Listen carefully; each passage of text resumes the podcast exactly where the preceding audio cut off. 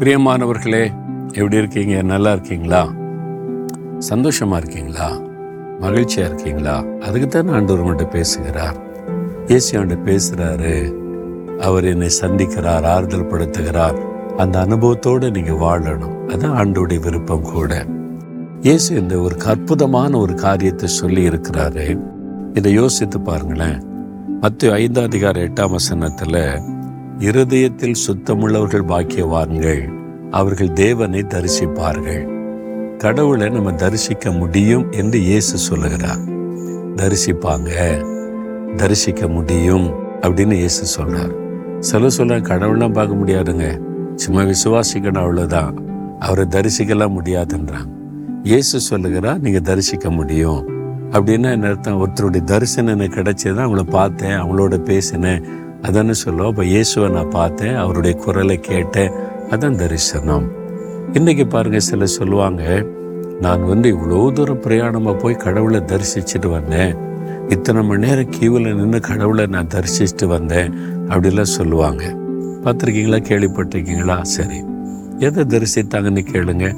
இயேசுடைய சிலையை செஞ்சு வச்சு அதை போய் பார்த்துட்டா நான் இயேசுவை தரிசித்தேன் அப்படின்னு சொல்ல முடியுமா? அது மனிதன் கையினால் செய்யப்பட்ட இயேசுடைய சிலை. அதில் கடவுள் கிடையாது. இயேசு அதில் இருக்க மாட்டார். ஒரு அழகான படத்தை வரைஞ்சி வச்சு அப்படியே ஃபோட்டோ வித்தியாசமாக இருக்குது த்ரீ டில இருக்குது இயேசு நேச்சுரலாக இருக்குது அதை போய் நான் இப்போ பார்த்துட்டு வந்தேன். இயேசுவை தரிசிச்சிட்டேன்னு சொன்ன அது அர்த்தம் உண்டா? இல்லை படத்திலே அவர் கிடையாது. மனிதன் கைகளினால் செய்த சிலையிலேயோ ப- வரைந்த படத்திலேயே கடவுள் கிடையவே கிடையாது. மனுஷர்கள் அதை பார்த்து ஒரு திருப்தி அடைகிறாங்க அவ்வளோதான் உண்மையான கடவுள் ஆவியா இருக்கிறார் அப்போ நம்முடைய இருதயத்துல தான் அவரை தரிசிக்க முடியும் ஆவியில தான் அவரை தரிசிக்க முடியும். அப்போ நம்முடைய ஆவிக்குரிய கண்கள் திறக்கப்பட்டா நாம் அவரை தரிசிக்க முடியும். அவருடைய சாயலை பார்க்க முடியும்னு வேறு சொல்லுகிறாரு. அவர் பேசுவதே நம்முடைய இருதயத்துல கேட்க முடியும்.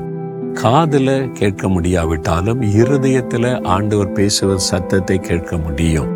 இதைத்தான் இயேசு சொல்லுகிறார்? இருதயத்தில் சுத்த இருதயம் இருந்தால் நீங்கள் தேவனை உங்களுடைய இருதயத்தில் அவரை தரிசிக்க முடியும் அவருடைய குரலை கேட்க முடியும். அப்போ சுத்தமான இருதயங்கங்க எங்கங்க அதான் ஒரு பாவம் வந்துடுதுல பெருமை வந்துடுது கோபம் வந்துடுது எரிச்சல் வந்துடுது இச்சை வந்துடுது பாவம் நிறைந்த உலகங்க. அதனால டக்கு டக்குன்னு பாவம் வந்துடுது இருதயம் எப்படிங்க பரிசுத்தமாகும் அப்படின்னு கேட்டிங்கன்னா அதுக்கும் வழி அவர் தான் சொல்லுகிறார். இயேசு கிறிஸ்துவின் ரத்தம் சகல பாவங்களை நீக்க நம்ம சுத்திகரிக்கும். அப்ப என்ன சொல்லணும் ஆண்டவரே என் இருதயம் சுத்தமா இருக்கணும். அப்பதான் நம்ம தரிசிக்க முடியும். என்னால என் இருதயத்தை சுத்திகரித்து கொள்ள முடியாது. நீங்க என்ன பரிசுத்தப்படுத்துங்க.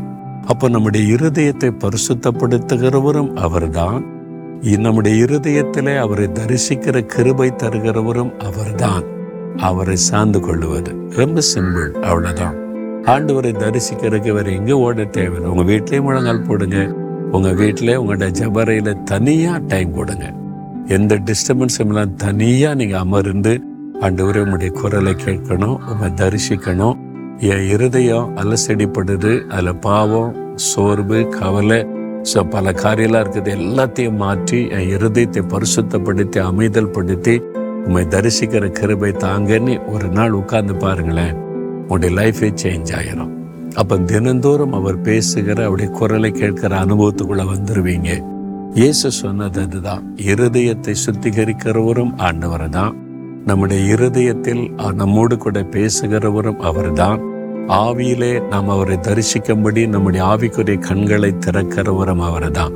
நீங்கள் விசுவாசித்தால் அவரை தரிசிக்க முடியும் குரலை கேட்க முடியும். இந்த இருதயத்தில் கை வைத்து சொல்ல இயேசுவே சுத்த இருதயத்தை எனக்கு தாரும். என் இருதயத்தை பரிசுத்தப்படுத்தும். உம்மை நான் தரிசிக்கணும். உம்முடைய குரலை கேட்கணும். அதற்கு எனக்கு கிருபை தாரும். நான் விசுவாசிக்கிறேன். இந்த அனுபவத்தை எனக்கு நீ தாரும். இயேசுவின் நாமத்தில் ஆமேன் ஆமேன்.